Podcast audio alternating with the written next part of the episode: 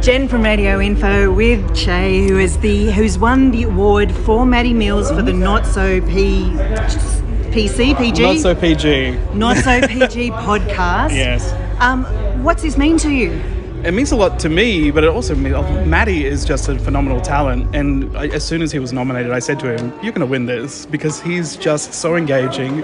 He's relatable. Everyone loves him. He looks good, which is also a bonus.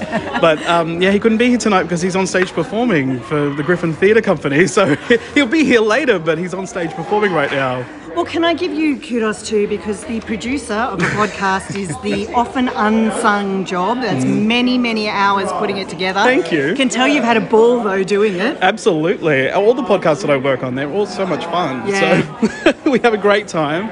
And, you know, the talent makes it great because producing great talent is part of the job. It makes the job more enjoyable. So Well, congratulations. thank you. Thank you for your time. Thank you very much.